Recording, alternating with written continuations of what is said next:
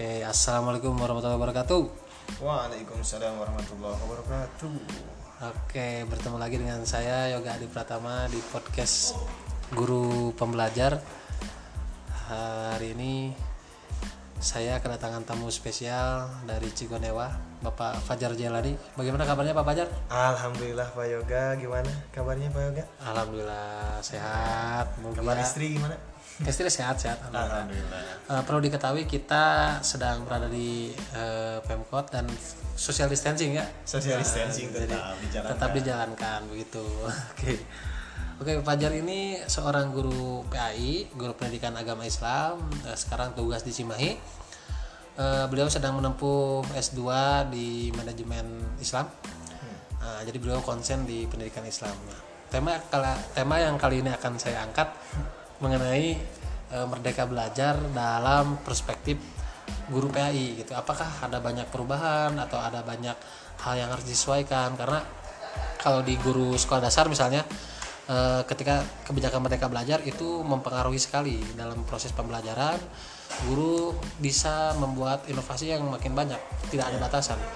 Bukan hanya RPP satu lembar tapi secara proses kita bisa lebih merdeka begitu. Nah eh, dalam perspektif PAI ini bagaimana eh, kebijakan mereka belajar secara teknis dulu? Ya, Bismillahirrahmanirrahim. Mungkin eh, untuk konsep merdeka belajar ini tentunya dalam perspektif guru agama ya. Dalam perspektif guru agama kita memiliki dasar bahwa yang pertama kali diturunkan untuk eh, suatu pembelajaran itu adalah wahyu pertama tentunya, yaitu eh, surat Al-Alaq 1 sampai 5 yaitu Iqra bismi rabbikal ladzi khalaq. Bacalah, belajarlah dengan atas nama Tuhanmu. Nah, di sini tentunya di eh, hadis atau ayat yang lain eh, mengatakan bahwa Allah Subhanahu wa taala berfirman, "La ikraha fid din." Tidak ada paksaan dalam beragama.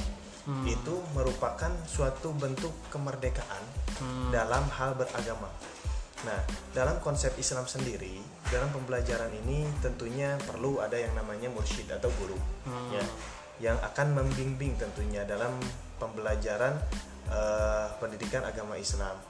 Begitu juga eh, dalam pendidikannya ini tentu saja konsep merdeka belajar ini tidak ada penekanan untuk belajar, tapi mungkin lebih kepada eh, kita ingin mencari tahu mengenai pemahaman eh, mengenai Islam, pemahaman mengenai pendidikan Islam, bagaimana cara-cara atau tahapan-tahapan yang memang eh, di- dilakukan dalam metode pendidikan agama Islam seperti itu. Hmm, betul.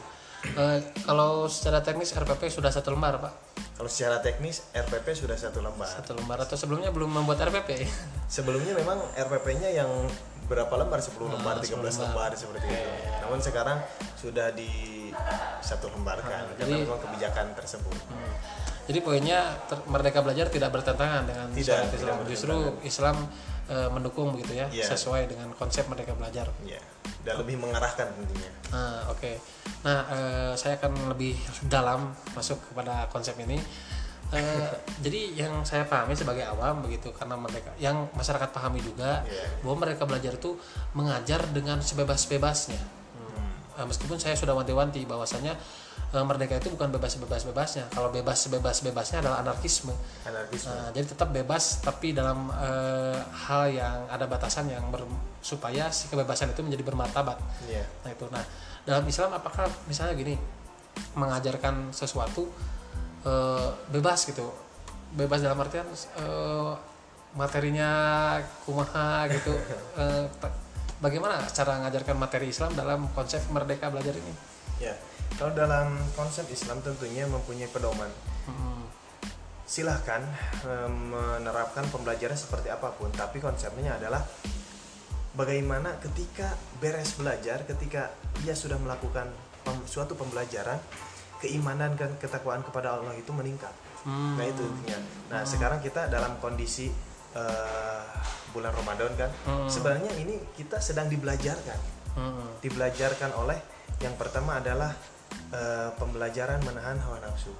pengendalian mental kan, pengendalian rasa lapar itu itu sebenarnya dalam tahap ini kita sedang dibelajarkan dan tidak sedikit tentunya orang-orang yang memang tidak berpuasa, Hmm. tidak melakukan saum di bulan Ramadan. Apakah Islam menuntut bahwa dia salah, dia gimana? Enggak kan? Nah, Hmm. itu adalah bentuk suatu kebebasan dalam belajar. Kalau misalkan memang eh, ia ingin saum dan melaksanakan perintah Allah untuk menambah keimanan dan ketakwaan mereka, ya berarti mereka sudah belajar Hmm. untuk menjadi seseorang yang mutakin takwa dalam artian eh, setiap langkah yang ia lakukan adalah menuju tingkatan takwa pengendalian Hmm, diri jadi Sehingga mm, dalam setiap pembelajaran setiap aktivitasnya ia selalu dikendalikan oleh ketakwaannya sendiri seperti Hmm. itu jadi muaranya itu harus ketakwaan meningkat iman dan takwanya begitu iya kepada Allah seperti kepada itu Allah Subhanahu itu konsep pembelajaran merdeka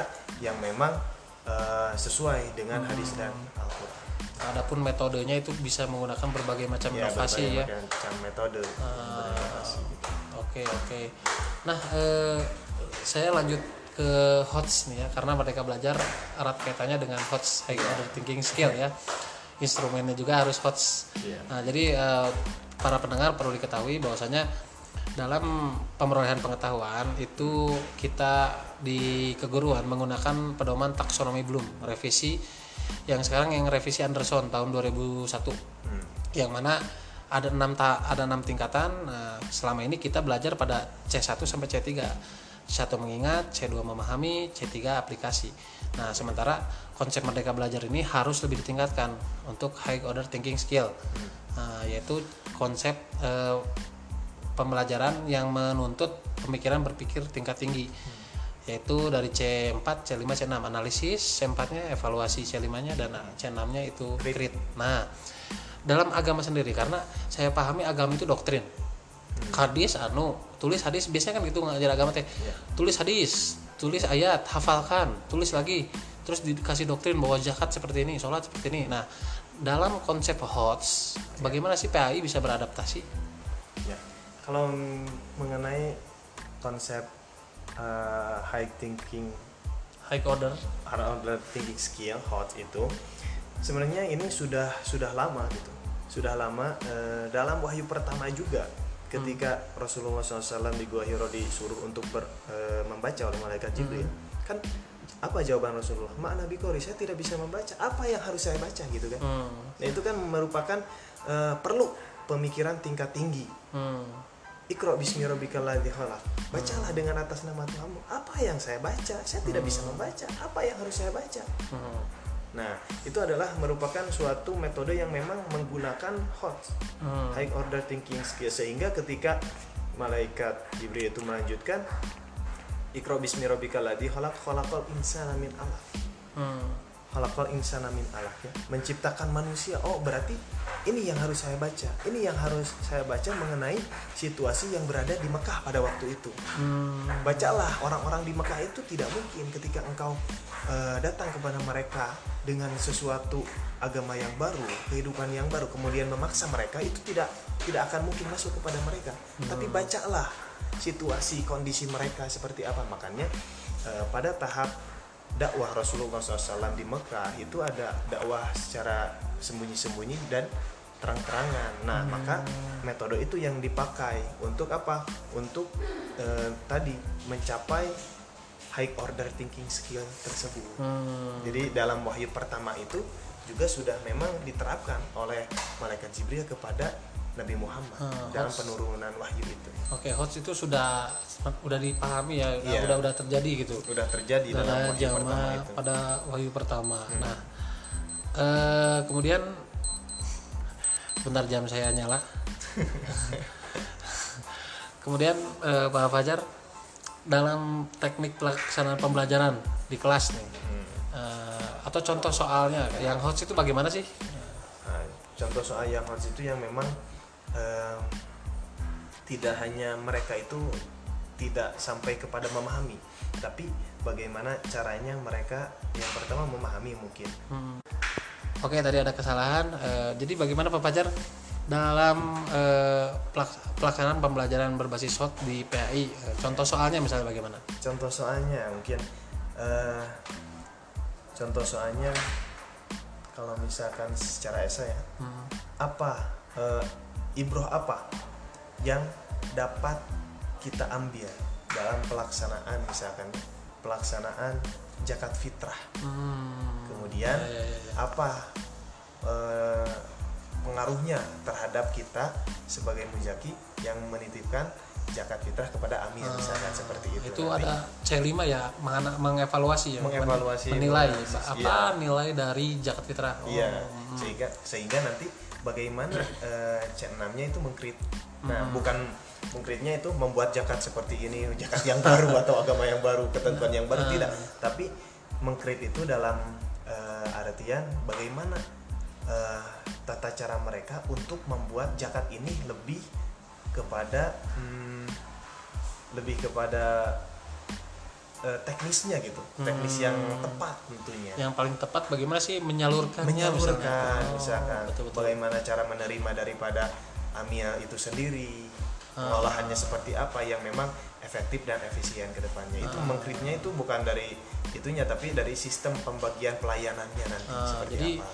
jadi merdeka di sini itu eh, hots di sininya itu adalah soal metodenya gitu ya. Metode. Karena kalau si kontennya itu Iya. kan dogma dan doktrin gitu ya, yang udah Iya.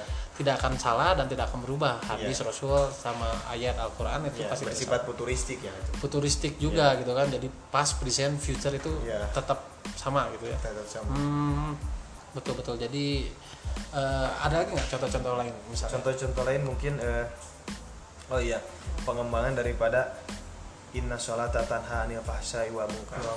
Ya, tapi kan eh, dalam pembelajaran itu kan yang pertama adalah mengetahui apa itu sholat, Hmm. kemudian bagaimana cara pelaksanaan sholat, bagaimana cara sholat yang khusyuk.